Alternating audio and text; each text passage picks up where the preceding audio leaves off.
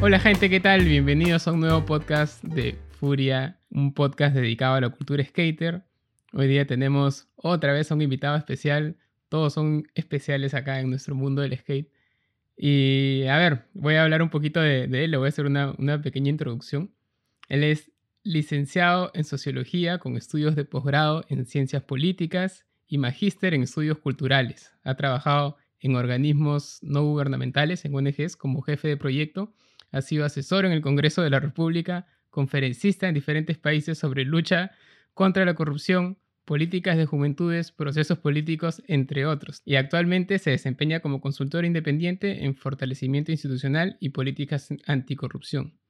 En el periodo 2011-2016, él fue elegido congresista de la República del Perú. Ha publicado como coautor Soberanía Alimentaria, la libertad de elegir para asegurar nuestra alimentación, un tema importantísimo, y como autor La Nación por Venir, el Bicentenario y lo Nacional Popular en el Perú, y Tras los Pasos de Juan Bustamante, apuntes biográficos y políticos. Él es el gran Sergio Tejada, quien ahora está postulando al Congreso del Perú. ¿Cómo estás, Sergio?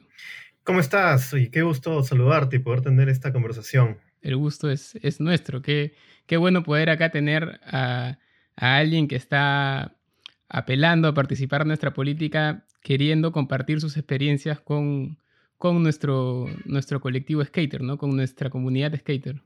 Claro que sí, claro que sí. Yo he sido skater toda la vida y sigo siéndolo. Oye, tú también has, dirigido la, la megacomisión que investigaba a, Alan García, ¿no? Pucha madre, eso es para, para hacer todo un, podcast y hablamos de, corrupción en, en, esos temas. sí, sí, cuando fui congresista, eh, yo tenía 30 eh, y al poco tiempo surgió esta posibilidad de presidir esta comisión, ¿no? Fue un reto gigantesco. Tuvimos mil trabas, mil dificultades, porque investigar al APRA es complicado, pues, ¿no? Tienen redes por todos lados, tentáculos por todos lados. Pero creo que se pudo hacer un buen trabajo, sobre todo en la medida en que la ciudadanía pudo conocer nuestros hallazgos.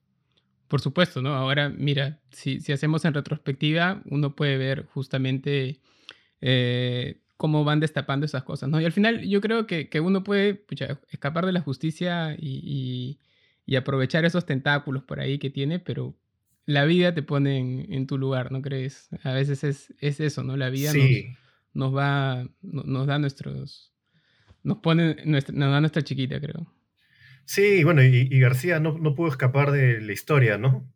Cuando se escriba este, estos episodios de la historia, eh, se recordará, pues, ¿no? Lo que fue sus redes de corrupción, sus redes de impunidad y todo eso, ¿no? Sí, pues, ¿no? Finalmente todo es, todo es un equilibrio y, bueno, qué bueno tenerte acá. Es así. Gracias. Yo creo que el Sky está lleno de, gente buena y en el canal siempre estamos tratando de, de, por ahí buscar esas redes, ¿no? De construir desde el lado positivo. Excelente. Entonces, hablando, hablando del skate, vamos a, a ir justamente a, a tu relación con, con, el skate, ¿no? Quiero que me cuentes cómo empezó y, y cómo llevas tú esa, esa, relación hoy, hoy en día. Mira, em, me acuerdo en el año 90, más o menos, hubo como un boom del skate. Eh, en el colegio varios amigos empezaban a ir con skate, ¿no? Al colegio, empezaban a montar y yo veía, primero no tenían en esa época skate, pero los veía, los veía y decía, pucha, qué paja, qué paja. Y creo que como en el 91, este, mis papás nos compran un solo skate, éramos tres hermanos, y nos compran un solo skate, porque éramos misios, y había un montón de dificultades económicas en ese tiempo, ¿no? La hiperinflación, el, terrorismo. Y no era barato, ¿no? Conseguir un, skate tampoco. No era fácil, no era fácil. Entonces tuvimos nuestro skate, era un Jeff Kendall, Santa Cruz, este, para los tres. Y empezamos a montar, salíamos al parque, nos turnábamos, y, nos enganchamos al toque, ¿no? Nos encantó. Este, eran épocas de la rampa skatepark que quedaba en Javier Prado. Eh, no sé hasta qué año habrá seguido existiendo, pero era un skatepark alucinante, enorme, con varias rampas, con posa, con fanbox, con todo.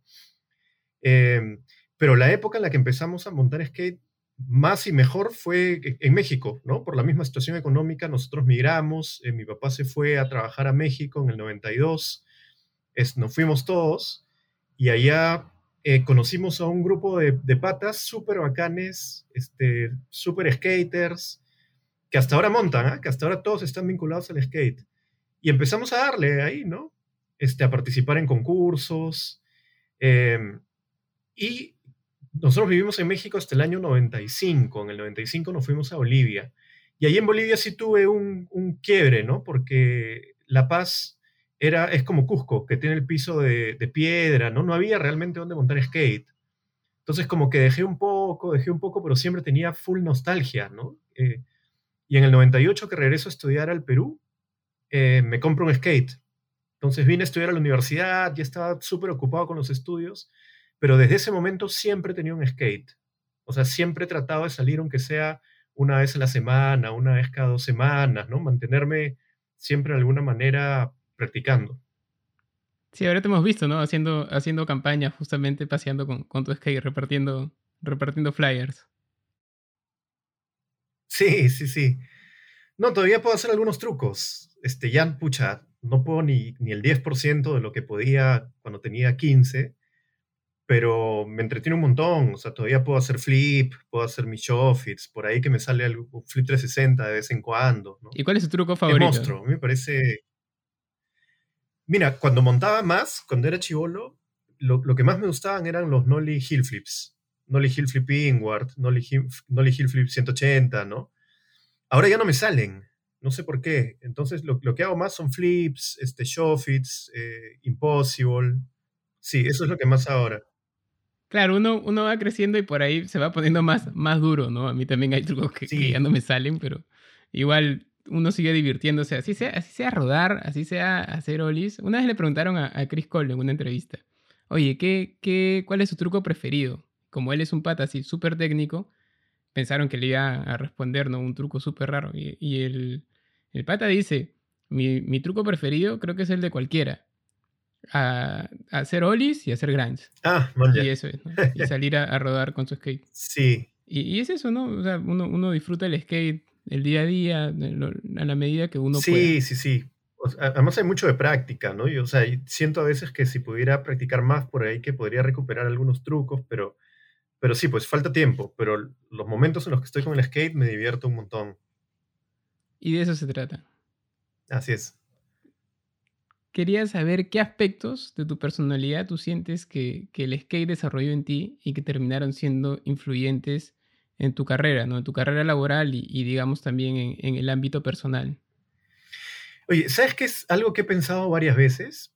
Mira, hay dos cosas que me parecen mostras del skate. Primero, la persistencia.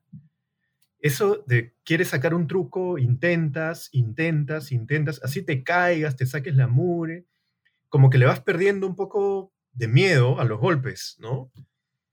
Eh, y le das y le das hasta que te sale. Esa es la, satisfacción así de no rendirte. Creo que eso me ha marcado bastante. Y otra cosa que, que me gusta un montón del skate es eh, ese compañerismo que hay y el hecho de que te guste ver a tus patas progresar. Yo no sé si pasa en otros deportes, pero por ejemplo, si yo voy al skatepark, yo monto un rato, pero un rato me siento a mirar los trucos que hacen los demás. Y para mí lo más paja es que le salgan los trucos, ¿no? O sea, mirar un truco bien hecho es monstruo. Entonces, como que te afanas un montón también por los logros de, de los demás, ¿no? Claro, es, es una, una, fiesta, en verdad. Es un, un, sentimiento bien, bien bonito porque sí. para la, la, gente que no, no ha ido a un skatepark o no ha estado por ahí en un spot con, con gente montando skate, por ahí no, no ha visto, no ha sentido eso, que cuando uno está ahí, hay mucha gente montando y todo y hacen sus trucos y a veces uno ve y ve eso, justamente ese esfuerzo y ese logro que se convierte no solamente en un logro personal, sino en un logro colectivo. Sí. Que, que, oye, el otro lo hizo, pero yo me alegro porque lo he visto esforzarse tanto. Sí. Que, que oye, es, es, bacán, ¿no? Es, una, es un sentimiento positivo. Eso es bravazo, eso es bravazo. Y cuando ves concursos súper competitivos, como el SLS, por ejemplo, ves cómo los skaters se afanan cuando el, el otro skater saca un truco paja, ¿no? Claro, o sea, es como, lo ves. Pucha, bravazo, bajo esto. Sí. Y pasan en to, a todo nivel. ¿eh? Sí, sí, sí. Esas dos cosas yo creo que me han marcado bastante. Maña, qué bacán. Sí, justamente es, es eso, ¿no? Te, te, ayuda a construir esos sentimientos colectivos de, de, de, querer construir junto, junto a los demás y de construir esas, esas, esas emociones positivas de, logros que, no son tan fáciles, ¿no? Es, es, justamente el skate en el día a día te ayuda a construir esas, esos pequeños momentitos que, te llenan, ¿no? Sí, sí, sí. Bueno, y por el skate aprendí también la música. El skate me llevó a la música también, ¿no? Me hizo conocer el punk. Y esa es otra parte de mi, vida, digamos, la música, que es súper importante para mí. Anja, qué chévere. ¿Quieres, ¿quieres contarnos un, un, poco de eso? En los videos de skate, a ver, desde el video de Sorlac, el video de H Street, no sé si lo viste, el This Is Not, the New H Street Video. No, no lo he visto. Yo soy un, inculto. El Hocus. En, skate. en, todo. El Hocus Pocus. El, ¿Cómo se llama? los videos de, Plan B. Eh, ahí pasaban harto punk. O sea, Bad Religion, las primeras épocas de Green Day, las primeras épocas de Offspring. Las más chéveres. Eh, y fueron bandas que empecé a escuchar, sí. Sí, de, de ahí yo empecé a escuchar punk y hasta el día de hoy, ¿no? Y ahora, ¿y cómo te ayudó el punk también como en, desarrollar tu visión de, la sociedad? Bueno, yo entré a la escena under y había de todo, bandas este, más chongueras, y, pero también bandas más comprometidas políticamente, ¿no? Y yo siento que el paso de la música a la política fue en cierta manera fácil, ¿no? Porque con las bandas que teníamos hablábamos mucho de los problemas de la sociedad, era música de protesta, ¿no? El punk siempre ha sido rebelde también, y yo creo que el skate tiene algo de esa rebeldía. De todas maneras, ¿no? Es chévere porque te ponen en un ambiente en el que estás en contacto con, gente de todos lados, tanto la música como el, skate. No estás con, gente, no sé, con plata o con gente sin plata o con gente, digamos, de clase media. Está todo mezclado y, sin diferencias, sin nada. En, el skate no existe eso. Sí, es verdad. Es verdad, eso también es bien paja.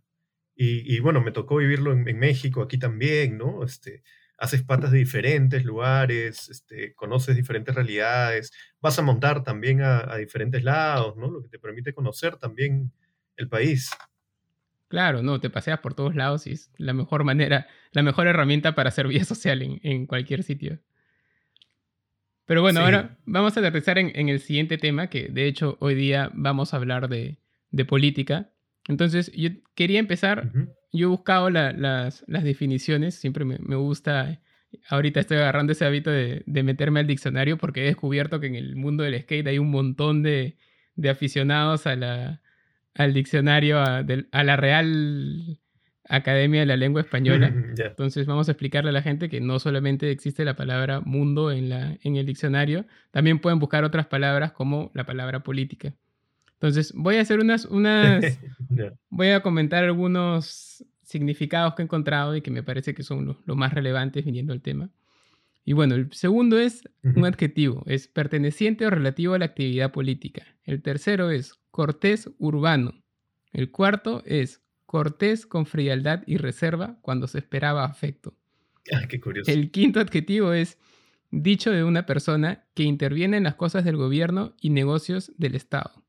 El séptimo es arte, doctrina u opinión referente al gobierno de los estados. El ocho es actividad de quienes rigen o aspiran a, regir los asuntos públicos. El nueve es actividad del ciudadano cuando interviene en los asuntos públicos con su opinión, con su voto o de cualquier otro modo. El once es arte o traza con que se conduce un asunto o se emplean los medios para alcanzar un fin determinado. Y bueno, ya no los voy a llenar más de, de, detalles, ¿sí? Entonces, yo quiero preguntarte, ¿no? ¿Qué, ¿Qué, es la política para ti y cómo llegas tú, tú a ella? Bueno, para mí es el, arte eh, de gobernar, es el arte de buscar consensos o acuerdos, pero eh, creo que la política está entre nosotros a todo nivel. Yo hay un ejemplo que, que suelo poner, mira, cuando hay un asunto de interés de más de dos personas, o sea, digamos un asunto de interés colectivo o público, y no hay una sola forma de resolverlo, aparece la política. Porque aparece el debate, aparece la búsqueda de encontrar una solución para ese problema colectivo. Es por eso que la política está en todo y es imposible erradicarla. Siempre que hayan temas sobre los cuales buscar una solución, eh, va a haber política. ¿no? Eso es para mí, es un compromiso de vida es eh, digamos, una forma de intervenir en los asuntos públicos como ciudadano eh, para buscar el bien común, ¿no? Mira, qué bonito, ¿no? Y me, gusta que lo, defines como un arte, ¿no? Sí, es que, claro, eh, la política, pues, es, por un lado, es el arte también de dialogar, de convencer, de eh, presentar tu punto de vista de manera que pueda ser, digamos, aplicado para mejorar la situación de un país o para solucionar un, problema. Em, no hay política tampoco sin, sin debate, ¿no? Sin argumentación. Y, y, eso es lo bonito. Yo sé que a veces puede ser tenso, para la gente puede ser a veces pura pelea, ¿no? Hay gente que dice todo el día se pelean, pero en verdad sí es intercambio de posiciones. Eso es parte de, construir las eh, soluciones. Claro, es parte de, ¿no? Y es, y es algo que necesita mucha empatía, ponerse en el lugar del otro. Y creo que es, es, algo muy difícil, ¿no? Todo el mundo tiene esa capacidad de, empatizar y de poder transmitir sus ideas y que lleguen a la otra persona. Teniendo en cuenta que, que tenemos un país como Perú, que es un país con tanta riqueza cultural, con tanta diversidad, con tanta gente que piensa distinto. Sí, y la diversidad en vez de que se reconozca como un valor, como parte de la riqueza, a veces es vista como un problema, ¿no? De no entendernos entre, digamos, Lima, eh, las regiones, o la costa, la sierra y la selva, y tenemos, creo que, cambiar de visión y buscar una unidad en esa diversidad. Esa es parte de una, de una construcción, más ahora que estamos en el Bicentenario, ¿no? Y que lamentablemente estamos todos preocupados por la pandemia, por la situación de salud, por la economía, pero también deberíamos estar preocupados por qué país estamos construyendo en el Bicentenario de la Independencia. Exactamente, ¿no? Yo creo que ya, ya hemos tenido mucha rivalidad, mucho odio, muchas cosas negativas entre peruanos y creo que es momento de justamente comenzar a, construir cositas positivas, ¿no? Sí, sí, sí. O sea, las discrepancias se pueden mantener, pero la política no debería ser un tema de odios. Lo has dicho muy bien. Hay eh, varios autores que a mí me gustan que dicen que la política que hay que erradicar es la política de, los enemigos, pero lo que sí puedes mantener es la política de los adversarios, ¿no? Porque los enemigos se buscan e, eliminar el uno al otro, en cambio los adversarios pueden intercambiar opiniones y llegar a acuerdos. Por eso, creo que eso es lo, interesante, poder pasar una política más en donde nos reconozcamos que tenemos posiciones diferentes, pero que podemos ser adversarios sin ser enemigos. Exactamente. Ahora, ¿cómo llegaste tú a la política? ¿Qué es lo que, lo que te llevó? ¿Cómo fue tu camino? Ah, bueno, mira, yo vengo de una, de una familia bien politizada. Mi papá, mi abuelo, mi bisabuelo, todos han sido militantes. Eh, yo viví mucho tiempo con mi bisabuelo. Él es cusqueño de las tierras altas de, de Espinar. Vino joven a estudiar a Lima. Conoció a ella de la Torre, a José Carlos Mariate, pues se involucró en una serie de actividades eh, políticas y desde ahí no paró, ¿no? Entonces era un personaje eh, muy comprometido, que hasta los 80 años iba con su bastón a las marchas, que leía mucho, entonces eso me, marcó bastante. Y eh, yo he crecido con los debates políticos en mi casa. A mi casa llegaban un montón de personajes de la política, digamos, este, a discutir diferentes temas y yo chivolo escuchaba, ¿no? De lejos a veces. Y cuando estuve fuera, eh, siempre soñaba con regresar al Perú y hacer algo, ¿no? Participar en política, hacer algo para cambiar las cosas. Hasta que llegó el momento, terminé el colegio, vine a estudiar a la universidad y desde la universidad ya me empecé a involucrar eh, en el activismo, yendo a las marchas eh, y poco a poco empecé a digamos, a formalizar un poco mi participación, hasta que entré a militar, en ese momento fue en el Partido Nacionalista, donde estaba Ollantumala. Eh, así fue que fui candidato al Congreso, ingresé al Congreso, después renuncié, tuve varias discrepancias con Ollanta, pero siempre me mantuve activo, ¿no? o como un ciudadano participando en las marchas o tratando de opinar en las redes, eh, y ahora de vuelta en la militancia. Claro, sí, sí he estado un poco al tanto de, tu carrera por aquí y bueno, las discrepancias finalmente son parte de la política, ¿no? De hecho, también en el gobierno de Humala se presentó un proyecto y de ahí ese proyecto se fue tergiversando y ya todos sabemos cómo terminó esa historia, ¿no? En buena hora creo que, renunciaste y seguiste fiel a, tus principios. Sí, una pena, la verdad, porque creo que era un momento histórico. O sea, Ollanta tenía todas las condiciones para hacer cambios mucho más profundos y no quiso hacerlos. Eh, yo sí reconozco que hubo algunas cosas que él ofreció y las hizo, ¿no? Como Pensión 65, Beca 18, Jaliwarma, algunos programas sociales que creo que han sido importantes y se mantienen. Pero habían otros cambios eh, en la economía, en, el mundo laboral, en temas ambientales, que no quiso hacer. No sé, de verdad que algunos dicen que traicionó, algunos que se acobardó, otros que hubo personas que, digamos, que influyeron en el mal camino. No lo sé, pero lo concreto es que falló, ¿no? Nos falló en un momento donde tenía todas las condiciones para sacar adelante el país.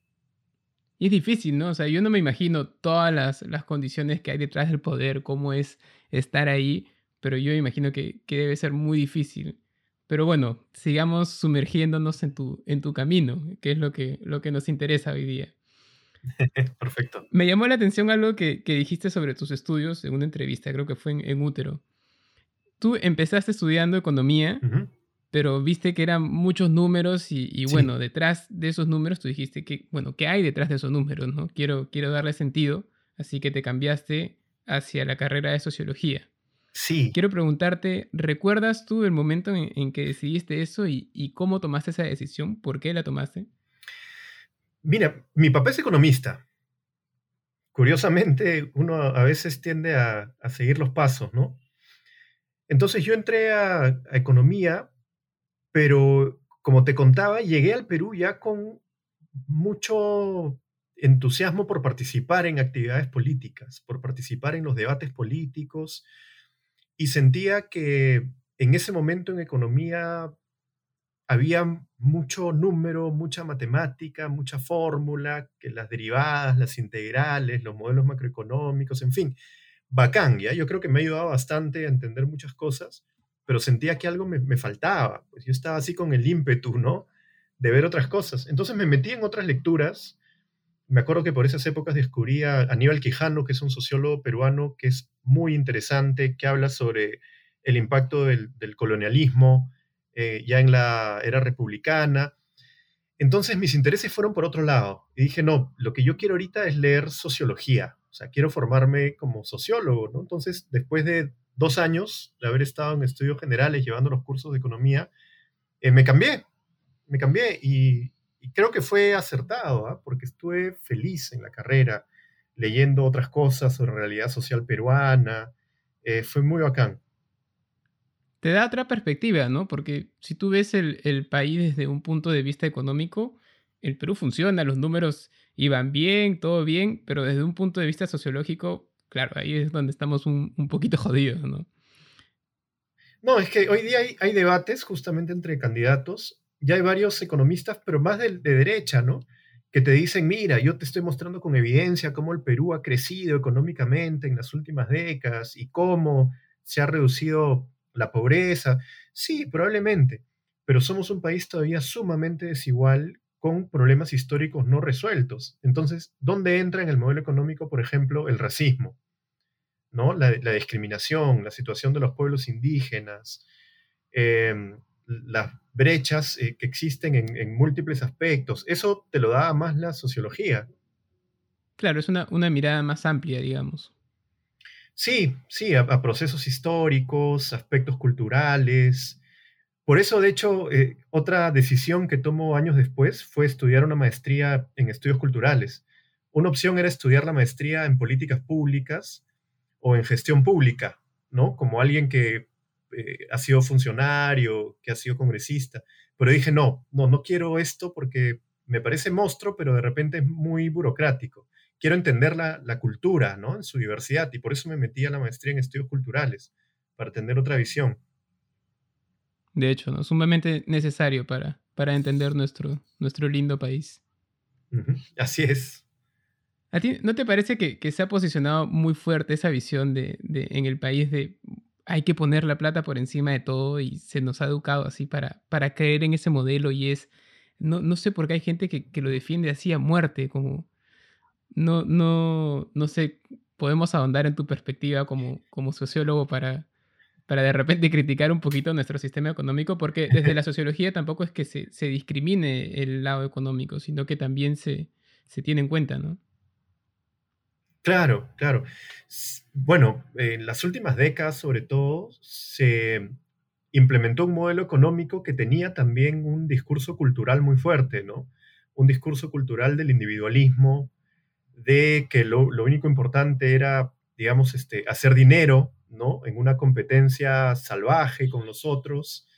Y eh, además un discurso donde el Estado dejaba de proteger, dejaba de brindar seguridad no, lo refiero como seguridad eh, ciudadana, sino eh, seguridad social, ¿no? De poder tener tu salud asegurada, tus pensiones, etcétera, sino que impuso un discurso según el cual cada uno debía arreglárselas como podía, porque supuestamente el mercado era el que regulaba y todos participábamos en igualdad de condiciones.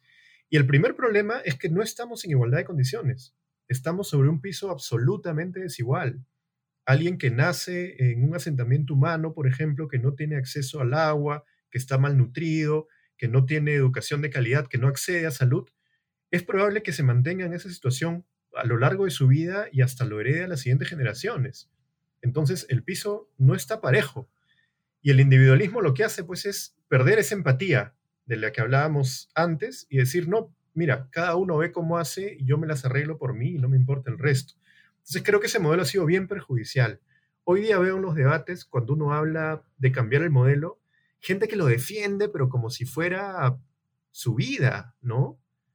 Es más, una vez leí un tuit increíble, ¿ah? que decía, no me importa si yo muero de, coronavirus, prefiero morir a que cambien el modelo. ¿Te imaginas? O sea, es, increíble. Había un filósofo, bueno, e, está, está vivo todavía, Slavoj Žižek, que en un libro decía, eh, la ideología eh, ha penetrado de tal manera que, la gente, que para la gente es más fácil imaginarse el fin del mundo por una catástrofe ambiental que imaginarse cambios modestos en el modelo económico. Claro, es que tenemos, nos han metido unos miedos. Yo creo que, hay mucho miedo en, el Perú. Hay mucho miedo. Y es porque nos han construido con esos miedos. Sí, se ha trabajado desde la política mucho con el miedo. Sí, y la gente a veces no nota que, ese discurso del miedo es muy ideológico. O sea, te están metiendo ideas en la cabeza que tú piensas que son neutrales, pero que no lo son, que buscan defender ciertos intereses a ciertos grupos de poder, eh, ciertas relaciones sociales, ¿no? Y la misma gente sin saberlo reacciona cuando uno quiere cambiar ese estado de cosas. A mí, ¿sabes qué me asombra? Me asombra. No, no, no quiero ir en contra de nadie, ni quiero criticar a nadie, solamente me, lo doy desde mi perspectiva personal. Pero a mí me asombra cómo la gente cree que votar por un millonario, que es millonario gracias al sistema que, hay, pretenden que, cambie el sistema, ¿no? No, para nada, ¿no? Un, millonario no le importa lo, que pase, le importa mantener su estatus y, ya, ¿no? Porque eso es lo que justamente le, le da ese privilegio. Claro, y si hizo millonario con este modelo, va a querer mantenerlo, ¿no? Además, ya tuvimos una experiencia así con PPK. Mucha gente decía que PPK era el presidente de lujo, que PPK era millonario y no iba a robar. Y mira cómo terminó PPK. Yo creo, sinceramente, que ha sido el peor gobierno que hemos tenido en los últimos 30 años. No, ni, hablemos de eso porque nos vamos a ir a, a, hablar de las cosas más negativas que, que se pueden. ¿no? Pero bueno, finalmente a lo que voy es, o sea, haciéndote todas estas preguntas, es que la política finalmente nos afecta a todos, ¿no? Incluyendo a los skaters. Entonces, eh, sí. por ejemplo, ¿no? ¿Cómo, ¿Cómo, es que la vida, cómo es que la política afecta en la vida de los, de los skaters? Mira, en principio, la política afecta en la vida de todos porque es ahí donde se define cuáles son los derechos que podemos ejercer cuál es nuestra relación con el Estado, con el mercado, con la sociedad, eh, cuáles son nuestras posibilidades de desarrollo personal también, ¿no? Eh, hay países donde tú puedes vivir, vivir eh, cómodamente, bien con tu familia, haciendo lo que te gusta. estando en una banda de rock, este, montando skate, este, siendo, no sé, biker, este. pero en el Perú se puede realmente o sea, en el Perú casi toda la gente que conozco que se dedica a estas cosas tiene que hacer muchas cosas a la vez. O sea, tengo amigos que tienen bandas excelentes, pero tienen sus bandas en los tiempos libres porque si no chambean no pueden pagar las cuentas, por ejemplo, ¿no? O este, los skaters que tienen que hacer este, también varias cosas y no pueden disfrutar y desarrollarse con lo que les gusta. Creo que una sociedad justa debería ser una en la que tú puedas eh, desarrollarte haciendo lo que te nace, lo que te gusta, para lo que eres bueno, ¿no? Y eso no falta, y eso pasa por tener este, seguridad en varios ámbitos, por poder acceder a un buen sistema educativo, un buen sistema de salud gratuito, por saber que en tu familia, por ejemplo, tu padre, tu madre van a tener una pensión cuando tengan que, que jubilarse, porque sabes que vas a tener determinados derechos que el Estado va a proteger, Aquí vivimos en una precariedad enorme y a veces no nos damos cuenta, ¿no? Que también medimos las cosas equivocadas, creo. Ahí, ahí me gusta mucho porque estás justamente haciendo la, diferencia entre la visión económica y la visión sociológica, que es tú, para medir el éxito de, un país, no tendrías que estar midiendo solamente la plata, tendrías que estar midiendo cómo se siente la gente, ¿no? qué, qué, tan feliz es, qué, cuál es el, estado de ellos. Entonces, por ahí me, gusta mucho ese, planteamiento. Y hay estudios ¿ah? sobre índices de felicidad en el mundo. Y algunos de los países más felices son los que tienen un Estado más fuerte y más protector, como por ejemplo los países nórdicos. Tú vas, por ejemplo, a Finlandia, eh, Suecia, Noruega, ¿no? que son los países, Dinamarca, que son los países que tienen índices de felicidad altos y tienen un Estado pues que les garantiza una serie de cosas, o sea, que les quita la angustia del día a día de no saber si vas a poder comer mañana, si vas a tener un trabajo al día siguiente, o si no tienes un trabajo, si vas a tener un seguro de desempleo. O sea, hay cosas que el Estado tiene que proporcionar para que la gente pueda vivir su vida más tranquila, más plenamente y con más libertad. Algo que ha metido la ideología también es que un Estado grande es un Estado que te quita libertad. Yo creo que al contrario, o sea, un Estado que te protege es un Estado que te permite tener las condiciones para ser más libre, para eh, hacer más lo que te gusta, para desenvolverte mejor, ¿no? Claro, y mira, ahí tú, tú tienes una frase en, el portal, en, una, en un artículo que escribes en, en propuestapaís.p también. Es, no se trata de estatismo versus libre mercado, se trata de reconstruir la capacidad estatal de manera que los ciudadanos se encuentren protegidos y atendidos. Solo así ejercerán su libertad, no la utópica de los llamados libertarios, sino aquella que permite a las personas ejercer derechos, así como desplegar y ampliar sus capacidades. Y, eso es lo que significa, ahora que traías el, ejemplo de, los países nórdicos. Eh, no sé si tú conoces en, Suecia, pero hay un, proyecto muy chévere del, skate. En Suecia ellos tienen una escuela, creo que es en Malmo, ¿Ya? que es una escuela, creo que es Brillerit, que ellos tienen un colegio en el. un colegio para skaters. Así te lo pongo. Te enseñan cursos y todo está ligado al skate. Aprendes a grabar, aprendes también tus, tus materias básicas, matemáticas, digamos, lengua. Eh, claro, no tengo un, conocimiento detallado de todo el proyecto, pero es un colegio enfocado en el skate. Es un colegio para skaters para que tú puedas si es que quieres ser skater, estudiar ahí. Oye, qué monstruo, ¿ah? voy, a, buscarlo. Sí, sí, sí, no, lo vamos a, publicar. Eso es lo que debe significar, pues, ser una sociedad más feliz, ¿no? Este, poder hacer ese tipo de cosas y que la sociedad en su conjunto, más allá de si es el Estado o el sector privado, se preocupe porque existan esas iniciativas. Me parece monstruo.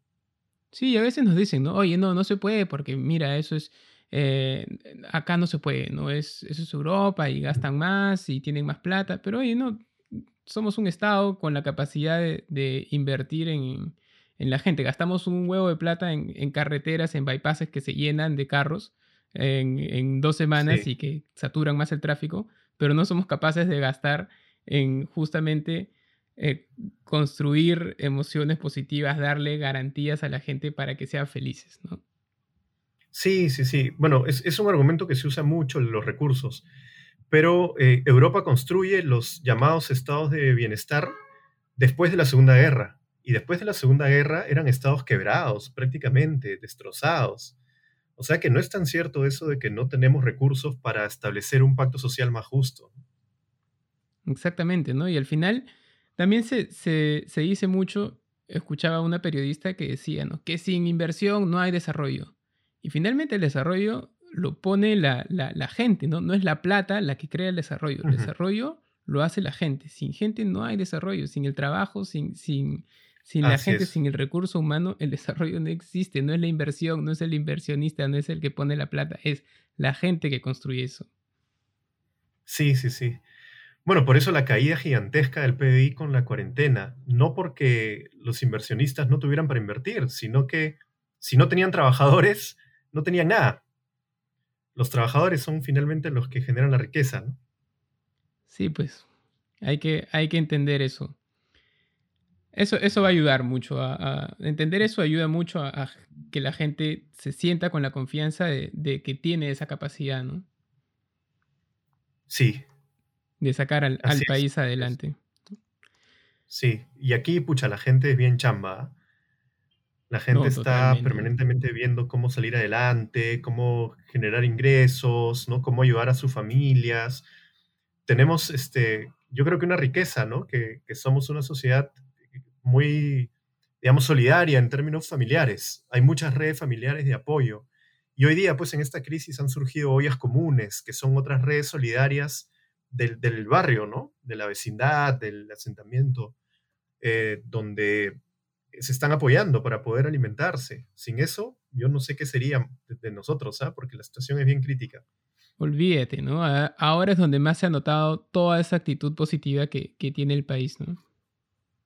Sí, sí, sí, que hay que levantarla, ¿no? No solamente Sí, el lado malo de los que se han aprovechado del oxígeno, de las medicinas, sino también los que han puesto el hombro, ¿no? Y muchas veces son mujeres, mujeres que se han organizado para llevar comida a sus barrios. Este, Yo creo que hay que valorarlas muchísimo. no, totalmente. Estamos totalmente de acuerdo. Ahora quiero, quiero preguntarte, ¿qué crees que, qué crees tú que es lo principal que un ciudadano necesita para ser congresista, más allá de los, de los requisitos legales, ¿no? Eh, sí, pues efectivamente los los requisitos legales son mínimos. Eh, solamente es tener 25 años o, más y ser eh, peruano de nacimiento. Eh, yo no creo que el congresista necesite estudios superiores o esas cosas, pero lo que sí necesita necesariamente es experiencia eh, de participación política, ¿no? Mejor si ha tenido algún cargo dirigencial, si representa algún sector social. Eh, por ejemplo, en el Congreso han habido dirigentes campesinas que han sido excelentes congresistas, porque eran verdaderas dirigentes, que habían liderado grupos, habían llevado demandas al Parlamento, ¿no? Eso para mí es lo fundamental. Yo veo algunos partidos en donde los cupos se compran, ¿no?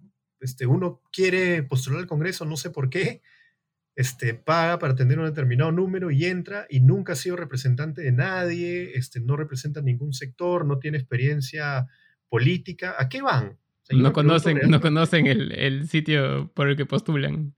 Oye, y eso es lo último que he estado viendo, ¿no? Una familia que los han distribuido para que sean representantes de diferentes regiones y ni saben, este, ni conocen las regiones. ¿Cuál es tu interés? O sea, ahí tú estás yendo, no sé, a robar, a aprovecharte. O sea, si no tienes ni siquiera una noción de cuáles son los problemas de los lugares que vas a representar, increíble, ¿no?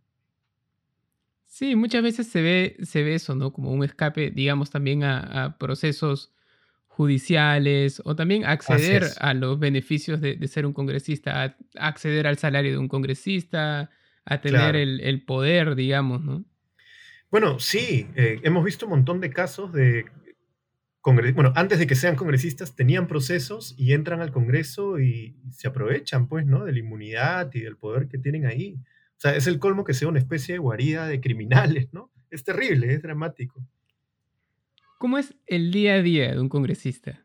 Tú, tú has sido congresista y creo que Sí. no todos los días los skaters tenemos la oportunidad de, bueno, conversar con, un- con alguien que ha sido congresista, ¿no? Entonces quiero preguntarte, ¿qué, qué hay detrás así de ese, de ese bendito edificio llamado el Congreso y estigmatizado tan negativamente? Bueno, mira, a ver, el congresista tiene tres funciones principales, ¿no? La legislación, la representación y la fiscalización. Y uno realiza las tres de manera cruzada, simultánea, permanente, ¿no? En una semana en el Congreso, por ejemplo, tienes eh, que asistir a las comisiones a las cuales te has inscrito. Eh, yo participaba casi los cinco años en la Comisión de Educación, por ejemplo. También en un momento estuve en la Comisión de Ciencia y Tecnología, la de Medio Ambiente. Entonces, acudes a las comisiones, estás en la sesión, apruebas los proyectos de ley, este, tienes un tiempo en tu oficina para revisar también los proyectos, para preparar tus participaciones. Tienes normalmente mínimo un día a la semana, que es el pleno, donde se reúnen ya los 130 a debatir todos los proyectos que se han aprobado en las comisiones. A veces es más de un día de pleno. Y ese día puede durar de 8 de la mañana a 3 de la mañana, tranquilamente. O sea, depende de qué tantos temas hay en, en la agenda. Y lo otro que haces también en el intermedio es, recibir gente, ¿no? Mucha gente tiene algún problema eh, en, su barrio, en su distrito, en su región, va con algún documento, entonces tú lo atiendes, tienes eh, asesores, normalmente abogados, que te ayudan también a orientar al, al ciudadano. Entonces es, es, básicamente eso, ¿no? Estás recibiendo a la gente, estás tratando de ayudarles a resolver sus problemas, eh, pides información a las instituciones públicas como parte de tu labor de fiscalización, les haces seguimiento, vas a las comisiones, vas al pleno. Esa es la chamba. Harta chamba. En verdad es harta chamba. Yo he visto gente que se relaja y, está en una sola comisión, ¿no? Eh, o no atiende. Hay mucha gente que, muchos congresistas que, no atienden en su despacho y todo lo ve el asesor pero si quieres participar en varias comisiones, si quieres atender a, todos los ciudadanos que puedas, si quieres visitar eh, además sus propias zonas, ¿no? A veces te llevan un documento, ponte de un asentamiento humano en Villa María del Triunfo. Entonces tú le dices, ya, yo quiero ir, vamos allá y nos reunimos allá. Entonces, si haces esa chamba, en verdad sí es eh, bastante, o sea, sí es bien demandante, sí te ocupa bastante tiempo, ¿no? Pero creo que es lo más bonito, o sea, poder acompañar a la población, ayudarla a resolver un problema, es súper satisfactorio. Totalmente, ¿no? Y tenemos un país con tantos problemas que así sea resolver uno, uno por uno, hay que hacerlo. Vamos, vamos por, por eso, la verdad. Sí, sí, sí es sumamente necesario. No porque los demás estén haciendo mierda, significa que nosotros vayamos a hacer mierda, sino uno tiene, creo que, siempre poner lo mejor de, sí mismo para, para sacar las cosas adelante, ¿no? Y conseguir las cosas que uno quiere. Sí, sí, sí. Yo, como te digo, tengo algunas frustraciones del, periodo pasado, pero también muchas satisfacciones. Eh, mira, por decirte, algunas zonas donde estaban luchando contra el tráfico de tierras, y fuimos, organizamos mesas de trabajo ahí mismo, ¿ah? con resguardo policial, porque eran zonas peligrosas. Eh, y finalmente los traficantes de tierras terminaron presos, por decirte. ¿no? Entonces tú dices, pucha, ayudamos en algo a la población que estaba luchando. O eh, un pueblo organizado que quería sus pistas y veredas y en la municipalidad no les hacían caso. Y fuimos con ellos, mandamos documentos, estuvimos detrás y de pronto salen las pistas y veredas entonces te llaman súper contentos, venga congresista a la inauguración de nuestras pistas y veredas. E, esas cosas son bonitas y, es en lo que uno más ayuda, ¿no? Te llenan finalmente, ¿no? Para eso uno, uno vive, para, para hacer el bien. Sí, sí, sí.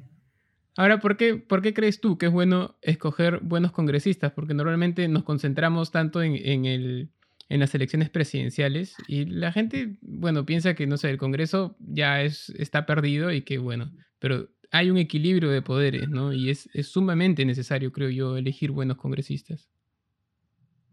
Uy, es súper necesario. Tenemos tres poderes del Estado, ¿no? El poder judicial, el poder ejecutivo, el poder legislativo.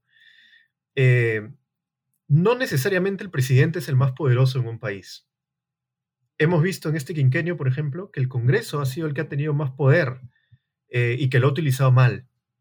Entonces, si nos despreocupamos del Congreso, si decimos, ah, que vaya quien sea, igual todos son iguales, o sea, corremos el riesgo de que entren realmente los peores y que haya un ejercicio abusivo del poder desde el Congreso. Yo siento que en este quinquenio ha habido un uso abusivo, ¿no? Y eso se tiene que cortar definitivamente. Yo ahora que salgo mucho, converso mucho con, la gente en, el marco de esta campaña, veo gente entusiasmada, pero veo también mucho desgano, porque la gente se ha sentido defraudada muchas veces. Es agotador. Y es una pena, ¿no? claro, es agotador. La gente dice, no, yo voy a votar en blanco porque ninguno cumple. Y ese voto en blanco termina eh, favoreciendo a veces a los eh, menos indicados. Entonces creo que sí hay que comprometerse y sí hay que votar por gente honesta, gente que uno sepa que ha trabajado, que va a trabajar, que representa un determinado eh, sector social o una determinada lucha, ¿no? Eso es bien importante. Sí, finalmente lo mínimo que uno puede hacer como, como ciudadano es mantenerse informado para que, bueno, no pienses que, que, como te decía, ¿no? Que el millonario va a cambiar un sistema que, que le beneficia a él y a sus amigos y no, pues no va a votar por un inteligente rico no te hace inteligente y rico. Sí, sí. Inteligente entre comillas, digamos. Claro, claro, pero a veces pareciera que hubiera como una aspiración en el voto, ¿no? Sí, es, es algo loco, ¿no? Pero sí. ahora que, que hablabas sobre lo, lo, lo, que ha pasado en este último quinquenio, te he visto en las marchas que, que, hubieron en noviembre por el golpe de Estado. Y bueno, digamos que hubieron varios sí. candidatos, ¿no? Incluso candidatos presidenciales que se panseaban con las pancartas de su partido haciendo campaña. Y bueno, a ti no, a ti te hemos visto confrontando a la policía, empujándolos para que dejen de, de agredir a la, a la, gente, ¿no? Sí. Quiero, quiero preguntarte qué, qué, fue lo que sentiste durante, durante esos días tan difíciles. Mira, cuando llegó esta decisión súper arbitraria del Parlamento, que ha sido en verdad un golpe de Estado, ¿no? Eh, para sacar a Vizcarra, más allá de Vizcarra, que yo creo que ha cometido errores, ha defraudado, se vacunó en secreto, eh, debíamos preservar la estabilidad política del país y no permitir pues que un grupo de vivazos se meta al poder por la ventana. Eso es lo que hizo Merino. Varias cosas a mí me indignaron bastante. Primero, el hecho de que se genere esta crisis política que fue tremenda en medio de la pandemia, pero también el hecho de que yo conozco a Merino. Él ha sido congresista cuando yo estaba en el Congreso. Y es un, para mí, un parlamentario mediocre, ¿no? Mediocre, sin vuelo, y me dio mucha cólera, me dio mucha cólera que se haya prestado para ese juego y que haya llevado además un grupo de, de viejos dinosaurios, este, como los que puso de ministros, Antores, Antero Flores Araos y todos ellos.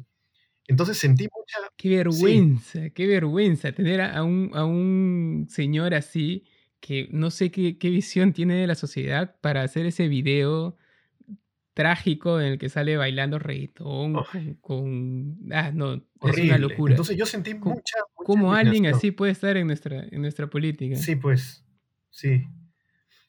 Bueno, y, y, desde la primera noche, ¿no? Fuimos a la marcha, la primera noche casi no hubo gente, eh, el segundo día hubo un poco más de gente y ahí eh, tuvimos un enfrentamiento con, con, la policía. La policía estaba sumamente agresiva. Yo fui con mi esposa, le empujaron a mi esposa sin que ella haga nada, porque ellos buscaban provocarnos. Entonces en ese momento yo reacciono y me voy contra la policía y me metieron un montón de palazos en la espalda, en las manos. Hasta ahora tengo un dolor en, en una de las manos por un golpe de la policía. Este, y, y, bueno, cada día fue más, ¿no? El, el, tercer día fue más gente y el cuarto día más gente. Fue una cosa impresionante, realmente. Yo nunca había visto... Y el primer día no, no, fue tanta gente porque...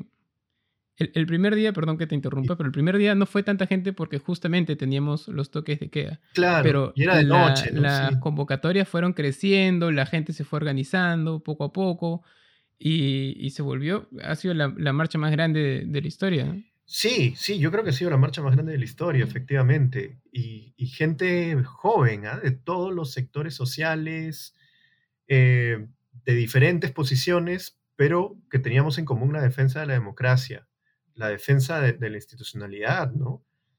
Eh, y bueno, hubo situaciones impresionantes. Eh, hay una foto espectacular, ¿no? De skaters que están en medio de la marcha, que cuando yo la vi, te juro que me sentí así orgulloso, ¿no? Orgulloso. Qué bacán que los skaters se hayan comprometido. Yo también totalmente me sentí sumamente orgulloso y creo que el skate te, te despierta, creo, esa, esa conexión con la sociedad, ¿no? Con lo que está pasando y con lo que, lo que los demás sienten.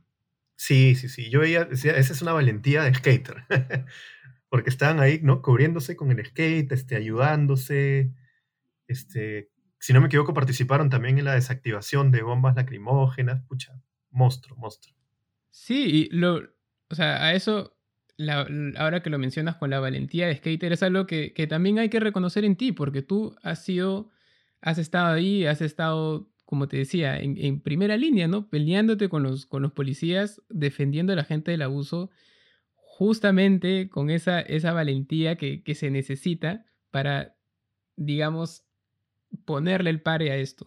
Hemos visto cómo la posición de la policía se ha desmedido hemos sido testigos. Yo he estado con mi hermana en las marchas y han tirado bombas lacrimógenas sin que la gente haga nada.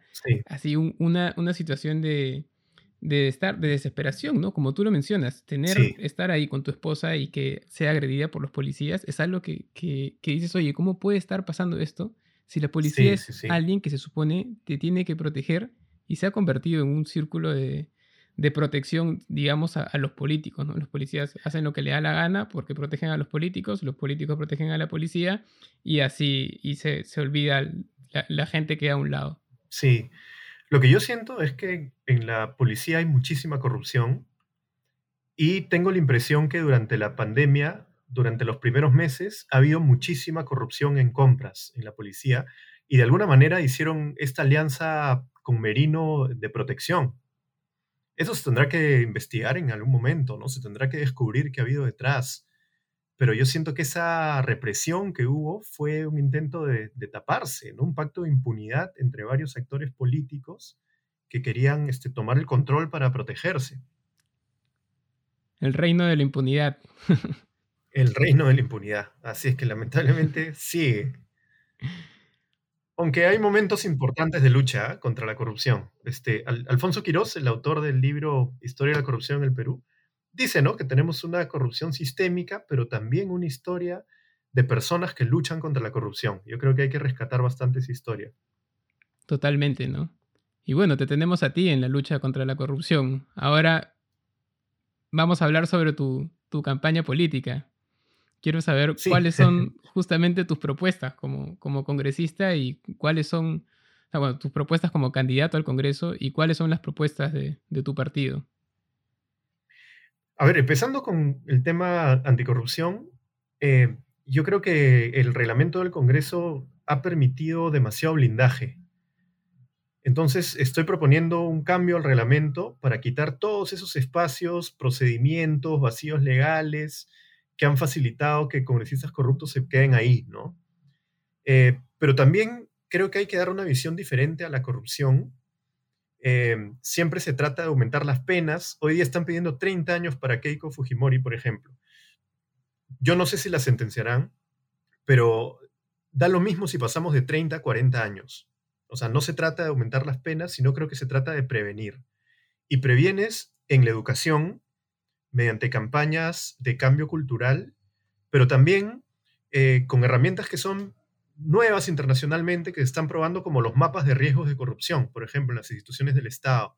Si tú tienes un registro de cuáles son los principales delitos y eh, en qué instituciones se están produciendo, puedes tener políticas preventivas. Entonces creo que eh, por ahí hay bastante que se puede hacer desde el Congreso. Otro tema que a mí me importa mucho es la educación. Yo fui uno de los impulsores de la ley universitaria Creo que la ley universitaria ha sido bien positiva, pero hoy día tenemos que hacer algunas mejoras para eh, fortalecer el papel del docente, fortalecer la investigación en el Perú, eh, además fortalecer a los institutos públicos, los institutos eh, tecnológicos que siempre son relegados, porque se piensa que la universidad está por encima, ¿no? Cuando no debería ser así.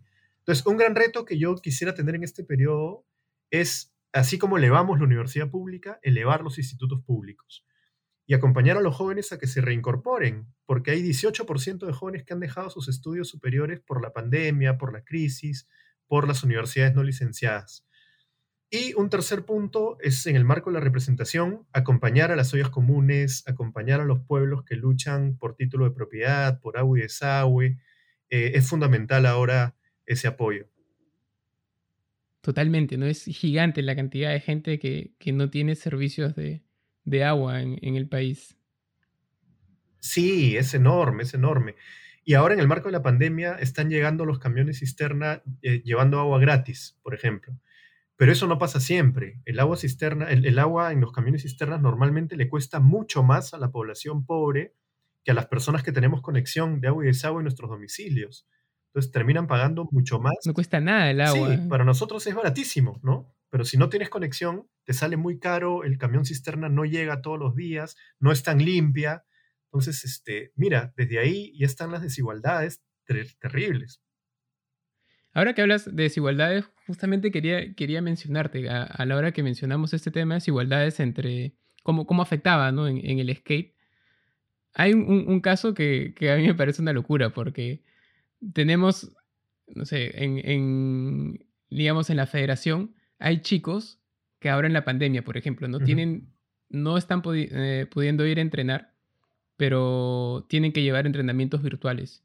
Ah, y dentro del grupo de, chicos, hay chicos que no pueden entrar, eh, conectarse porque no tienen conexión de internet. No tienen que hacer malabares, ir a la casa del amigo y, ir a, cabinas o lo que sea para poder participar en sus entrenamientos y lo hacen porque, porque lo quieren, ¿no? Y finalmente es eso.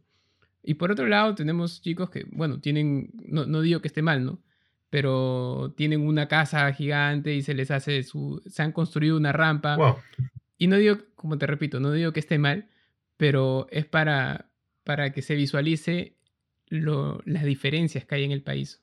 ¿No? Por un lado tienes a gente que no tiene acceso al Internet, que para ti, para mí puede ser algo normal, y por otro lado tiene gente que es capaz de construirse toda una infraestructura privada para seguir haciendo sus actividades a pesar de las restricciones que, hay ahora, ¿no?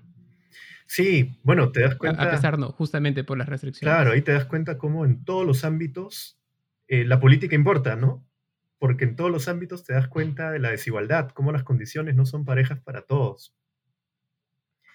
Mínimamente, ¿no? ¿no? No se trata de que sean idénticas, pero sí, pues un piso parejo. Claro, ¿no? De garantizar al menos que, la gente tenga acceso a lo, a lo básico. Sí. Nosotros estamos proponiendo, por ejemplo, el derecho humano al Internet de, banda ancha. Em, además, sabemos que tenemos una red dorsal que ya ha sido construida, que está sin utilizar y que hay que invertir un poco más para hacer ramificaciones para que pueda llegar un Internet de calidad a, todos los rincones. Eh, hay veces que cuando nosotros decimos que va a haber acceso a Internet, nos dicen, ah, van a expropiar a todas las empresas que brindan Internet. No, mira, es como los colegios. Aquí hay colegios públicos y colegios privados, pero el Estado tiene que garantizar que cualquier persona pueda acceder a los colegios públicos. Entonces, con esto podríamos hacer lo mismo. Si invertimos en la red dorsal, cualquier persona podría acceder a Internet como un servicio público y quien quiere puede hacerlo también con un operador privado, ¿no? El tema es que no dependa de la plata. Cuando depende de la plata ya estás estableciendo una diferencia. Exactamente. Pero bueno, cuéntanos más, ¿qué más, qué más propuestas tenemos de parte de, ti? Quiero escuchar más, quiero, quiero saber qué, qué cambios se nos vienen con Sergio Tejada en el Congreso. Eh, a ver, te he hablado del tema anticorrupción, del tema de educación, el tema de apoyo a poblaciones eh, vulnerables. Hay otros temas que me interesan bastante, el tema cultural. Eh, cuando estuve en el Congreso, impulsé la ley de puntos de cultura. No fue una ley que hicimos nosotros, o sea, fue una ley de las propias organizaciones culturales que se venían organizando desde hace mucho tiempo y hay experiencias muy bacanes en diferentes distritos que han transformado los barrios a partir de la cultura. Entonces, ellos elaboraron esta ley y desde el Congreso los apoyamos para que se apruebe. Yo quisiera eh, seguir impulsando este tema, fortalecer los puntos de cultura, la cultura vía comunitaria, también la música. Ayer estuve viendo un ratito con mi esposa este, esta serie eh, Rompamos todo, Romper todo.